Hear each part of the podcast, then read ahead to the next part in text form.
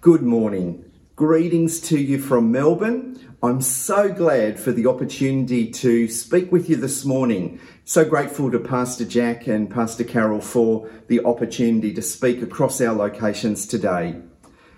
You know, I've got a question for you. How are you doing? How are you doing?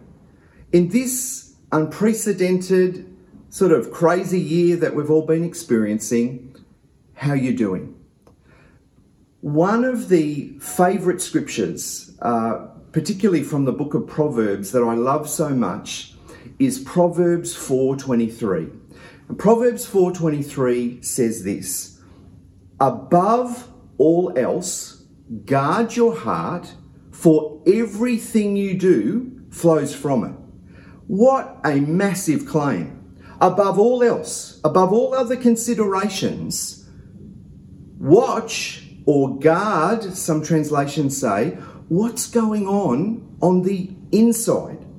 I love the way the Passion uh, translation puts this verse. It says, So above all, guard the affections of your heart, for they affect all of who you are. Pay attention to the welfare of your inmost being, for from there flows the wellspring of life hey, watch what's going on on the inside. You know, some of you may know, but um, I've been providing suicide prevention uh, webinars uh, since uh, I think early July. We've now had uh, nearly 600 people undertake that training. And more recently, I've had the opportunity to do teacher uh, education, and then we've been doing uh, stress webinars as well one of the things that has become very obvious across Australia, but I think indeed across the world, is that people's anxiety has increased and depression has increased. And this has all been due to the fact that we've been in a season of change. Everything has changed. How we go about our lives have changed. You know, here in Victoria, we can't go out of our home without a mask on. Uh, heard our premier the other day saying, "Oh, this is now part of culture," and I, I sort of want to resist that. Don't want that to be part of culture. But we've all had to deal with massive changes. We've also had to deal with some loss. We've had loss of liberty, loss of freedom. Uh, some, uh, uh you know, have experienced dramatic loss of income or loss of a business or loss of opportunity. And these things have contributed to issues around anxiety and depression. And the thing is, with anxiety and depression, you know, sometimes that's exhibited by people sort of going into themselves, you know, like going into their shell. You've probably heard that term, where they don't communicate, don't, you know, don't speak out. But at the other end of the spectrum, for others, it, it's increased anger. And so family violence and you know, tension in homes and in relationships have increased as a result. Around this time last year, I preached a series that I simply entitled Margin. And I was teaching people how to live with margin in their life. 12 months on, I'm amazed at what has happened in the lives of those who not just heard the word, but applied the word. I've seen marriages on the brink of breaking up now totally restored and love flowing between both parties. I've literally seen in a couple of, of circumstances people grab hold of the need for financial margin, and had they not, they would have now lost everything. And yet today, they've got a roof over their head and money in their bank account. I've seen the pace of life for many just slow down a little bit, and peace and joy and freedom come. One of the things that God spoke to me about with this opportunity to speak into all of our lives today is that as we at various paces begin to step out of lockdown. I know across Australia, every state's at a different spot. Uh, some are more restricted, like where I live, some are, are less restricted. But one, one thing we know is that this is a season, it's going to pass. And we're needing to pivot and now consider there's more change coming. Like, how do we now live? What do we do? What are the lessons from the pandemic that we can learn? How we've how we've been experiencing life this year? What are the things that we can take forward? You know, this, this pandemic has forced us to do things in new and varied ways. We've had to get creative, and some of that hasn't been bad. It's been a it's been a good thing. You know, I was uh, reading a, a, Harvard University study uh, the other day looking at uh, fathering in the pandemic. Now, it's a US study, but surveying uh, 6,000 pa- uh, parents, they were saying that there was a 68% increase in fathers being involved with their kids as a result of the pandemic, and that had been rated by the kids as really, really positive. But we need to recognize that we're in the world, but we're not of the world. And the world will always try to push us to our limits. The world will always try to say, you need more. You need more of this and you need more of that. You need to accomplish more. You need to conquer more. You need to be more. But I would argue that most of us are living in an unbiblical way when we give in to that pressure of our culture. You know, the, the pressure to be always busy is almost insane today. Virtually everybody I know has little margin for error, little margin for making a mistake in the major portions of life. Now, some of you might be asking me the question or thinking it right now well, what exactly is margin? What are you talking about?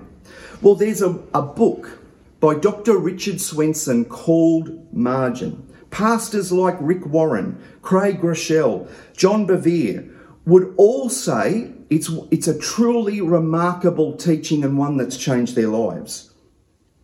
Dr. Swenson defines margin this way. He says, margin is the amount available beyond that which is necessary. It's the ma- amount you have available beyond that which is necessary. I define it this way it's the difference between what you have and what you need. So, for instance, if I have 30 minutes to get somewhere and it takes me 20 minutes to get there, I have 10 minutes of margin. If I have $100 and something's going to cost me $80, I have a $20 margin. It's the difference between what you have and what you need. But how does margin play out in the everyday life? Well, margin in your schedule might be showing up five or 10 minutes early for an appointment. In fact, I was always taught, you know, if you're there on time, you're late. You know, there's something about just getting there just a little bit early. Margin financially would be having money left over at the end of the month. Now, some of you are going to say to me, What is that? I never seem to be able to achieve that. Let me explain it slowly to you so you'll know what it is. It's having money left over at the end of the month. It's me looking at my budget and going, how can I reduce some of my spending so that there's a little bit of margin? That's a very life changing thing. Margin is having the distance between you and temptation. Rather than being morally on the edge all the time, it's having preset buffers in your life to keep you from stumbling into life destructive behavior. Margin could be the emotional capacity to deal with problems, like your child comes up, drops something on you, and you don't unleash on your child because you're overwhelmed. You've got an emotional capacity to be able to deal with their stuff and your stuff too. Margin could be having three or four nights a week where you don't have anything scheduled. And I know that for some of us, that's like, what is that? Margin could be having extra time or extra money to invest or give to people or ministries that make a difference for God. Margin could simply be having time to think and reflect and meditate and dream. Margin could be having a significant time with God. I'm convinced that the best things of life happen in the margins. The goodness of God is so often revealed in the margins of life.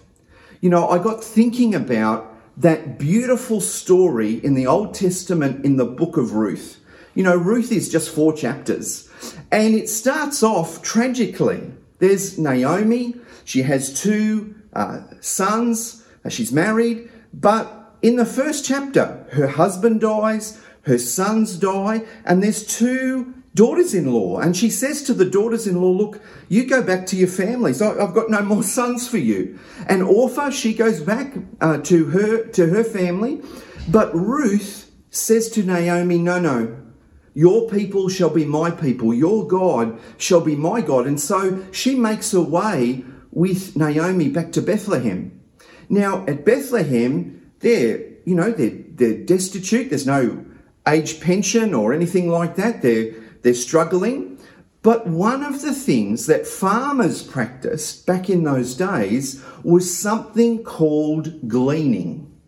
And gleaning was when they harvested their crops on the edge, or you could say the margin, they left that for the poor, the needy, for those from other countries who didn't have family, so that they could ha- literally have something to eat. And for those in need, oh, the goodness of God was right there in the margin. Now, as you read the story of Ruth, of course, Ruth is harvesting, uh, you know, gleaning uh, the, the, the wheat. And of course, the owner of the field, Boaz, notices her. And one thing leads to another, and you could read the story, but love develops and the rest is history. But you need to know that, you know, sometimes in our marriages, in our relationships, there's got to be a bit of margin. How are you allowing for gleaning in the key relationships that you've got in your life? How are you allowing space just for time together? Rich time together. Sometimes it's it's about quality, not quantity, but you know, sometimes it is about quantity. It is having time together. You know, in the New Testament, there's another great story about margin. Two different women. One decided she didn't have enough margin. The other created margin and experienced something could, that could never be taken away from her. If you turn in your Bibles, turn to, with me to Luke chapter 10, verse 38. As Jesus and his disciples were on their way, he came to a village where a woman named Martha opened her home to him. She had a sister called Mary who sat at the Lord's feet listening to what he said. But Martha, hear it, but Martha was distracted by all the preparations that had to be made. It's interesting. We have two women with the exact same opportunity. We've got Mary and we've got Martha. And Jesus, the Son of God, is present. Mary creates a moment. Mary stops all the other things that she could have been doing. I'm sure there was laundry, there were groceries she could have bought, there was tidying up she could have done. But in the midst of all of that, she creates a moment and it says, It's better for me to have a messy house and have a moment with Jesus than to get so distracted by all the things that I have to do that I miss the opportunity to interact with the Son of God. But Martha, on the other hand, was like many of us. She was distracted. She was stressed out. Interesting to me, she was not distracted by something that was bad or evil. She wasn't distracted by some sinfulness. She was actually distracted by what we might say was good things. In fact, in reality, many of us are distracted by the same thing. She was thinking, okay, Jesus is in the house. He's like, like the rumor is, he's the son of God. Well, I better get out the good plates. I better make sure the candles are lit. I better make sure that the toilet paper matches the shower curtain because God forbid I make a foolish call like that with Jesus in the house. We've got to make sure that everything is just right.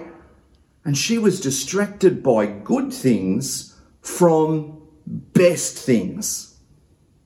You know, Pastor Jack, in his book, His Last Command, our first priority, wrote these words If Satan, our spiritual enemy, cannot make us really, really bad, he will try to make us really, really busy.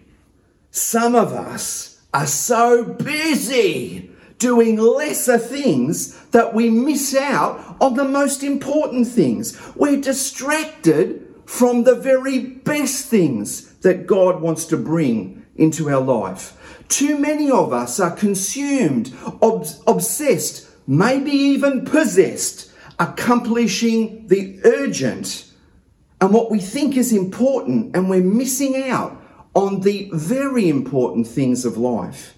Mary and Martha were in this situation, and I think verse 40 is so funny when you read this. Verse 40, I'm going to read it from the message version. Martha, get this, Martha says to Jesus, the Son of God, Master, don't you care that my sister has abandoned the kitchen to me. Tell her to lend me a hand. What's funny to me is that Martha thought she was absolutely correct. This is the important thing getting dinner on the table for Jesus, failing to recognize he's the bread of life and he could feed her with food that was extraordinary that she'd never tasted before. I'm here doing this, says Martha. And she's just sitting there being lazy. Jesus, take my side. And you know, therein lies the problem with me teaching a message like this. Because so many of us think that our mode of life is absolutely correct always being busy, always like living right at the edge, always filling up our schedule too much is almost the will of God. Where the will of God is something completely different. You know, we equate busyness too often with success. I've got to be busy to be successful. And you know, as we move out of this pandemic, if we are not careful, we will get really, really busy and we'll fail to hear the voice of God. We'll fail to experience the presence of Christ in our life. We'll fail to experience the goodness of God in our family and in our friends because we're living life without margin. You know, Jesus said this enter through the narrow gate. For wide is the gate and broad is the road that leads to destruction, and many enter through it. But small is the gate and narrow the road that leads to life, and only few find it. The Apostle Paul said in Romans 12, 2, Do not be conformed to the pattern of this world. Jesus says, Martha, Martha, you're worried and upset about many things but only one thing is needed. Mary has chosen what is better, and it will be not taken away from her. Here's what you and I have to understand the choice is yours. The choice is yours. But you can say, well, but my boss, no, no, no. The choice is yours. You choose what is right and it'll never be taken from you. Yeah, but my bank account is telling me, no, no, no. The choice is yours. The choice is yours. It should be obvious to you, but I'm going to say it anyway. What happens when we live a marginless life? What happens when margin decreases? Two things, and maybe you want to write them down. One, when margin decreases, stress increases. Can I have an amen, even though I'm not going to be able to hear it? When you're running late, your margin decreases, and what happens? Your stress increases. Same is true financially. If your financial margin decreases, say what happens in your marriage. You start fighting. You spent what? On what? No margin. You know, something breaks. You've got two problems. One is that it's broken, and two, you've got to find some money to pay for that thing that was broken. The second thing is this as your margin decreases, your relational intimacy also decreases. You see it all the time. You're frustrated, you're busy, you're challenged, and your mind rarely disengages from that thing that's got your attention. So you're with somebody that you love, but you're there in body, but not there in heart and spirit. You're present, but you're not present. Your mind is still running. You can go on holidays, but if you've got no margin, you're not really there. You're always connected to work or, or something that is going on in your mind, causing you always to be distracted. You know, last year, before COVID, when we were able to go out for a meal, like oh, I'm longing just for the opportunity just to take Melissa and the girls out for a meal. We, we haven't been able to do that pretty much since March, where I live we saw, Melissa and I were out and we saw a family of four across from us. And I, I, just had this thought, oh, how lovely. The families, you know, out together. And then I took a closer look. And I'm watching these four people in this lovely restaurant where we were. Every one of them was on their mobile phone. One's Facebooking. Somebody's texting. Somebody's emailing. Somebody's twittering. You know what they're twittering and emailing? Our family's out having a nice meal together. No, you're not. Stop your little twittering. Quit playing with that little Twitter. You can quote me on that. I can't tell you how many times I run into people who say, uh, I'll say to them, "Hey, I haven't seen you for a long time in church, or haven't, at, you know, the last few months, haven't seen you for a long time online. Oh, I, I used to come, but I, but I got too busy. Oh, how's it going with you and God? Oh man, well, you know, we used to be close. I used to be into his word, but oh my gosh, I, I still praise, but pray, but you know, life's got so busy. You know, we can become too busy for people and too busy for God. You need to understand, as I bring this to a close today, that Father God gives you margin. Hear what it says in Psalm 103 from verse 10. He does not treat us as our sins deserve or repay us according to our iniquities. For as high as the heavens are above the earth, so great is his love for those who fear him. As far as the east is from the west, so far has he removed our transgressions from us. As a father has compassion on his children, so the Lord has compassion on those who fear him, for he knows how we're formed and he remembers we are dust.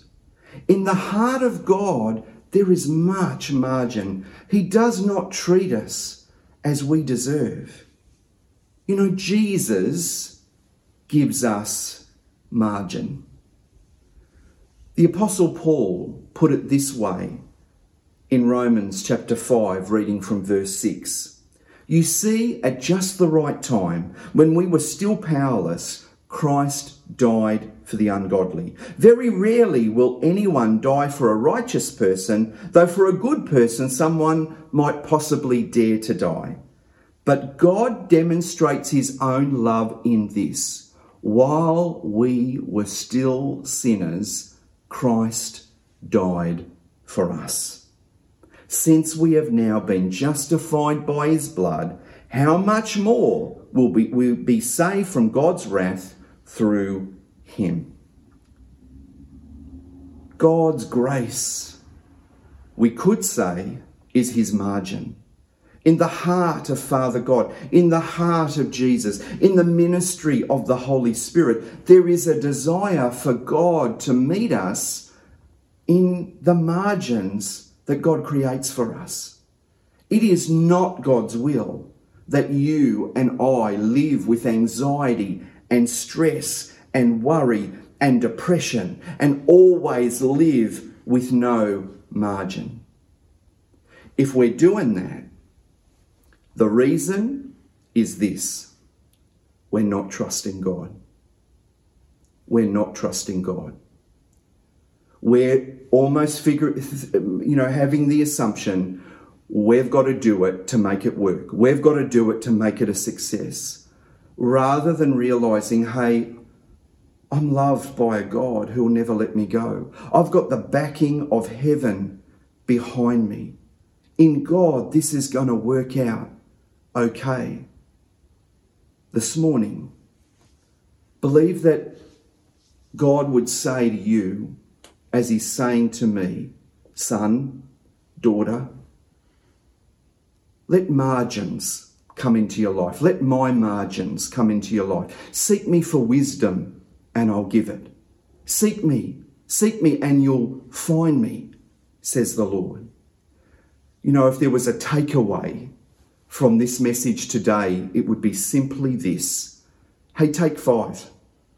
Take five every day. Take five minutes every day where you're not distracted by your phone or your emails or whatever, but you just give five minutes a day to God. Ask God to meet you in the margins. Ask God to show you how to grow your margins in your life, in your relationships, in your finances, in your mind, in your heart. I began this message by quoting that scripture. Above all else, guard your heart, for everything you do flows from it. Margin is a great way to guard your heart. How am I doing in the margins of my life? I'd love to pray for you right now.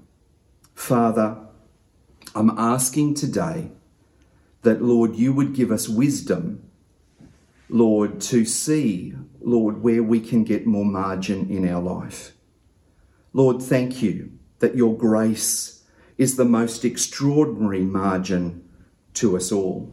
Thank you, Lord. You do not treat us as we deserve. Thank you, Jesus, that you demonstrate your love in this. While we were still sinners, you died for us. Thank you, Lord, that you meet us, Lord, right in the center of our stress and anxiety, and you want to lead us in a better way.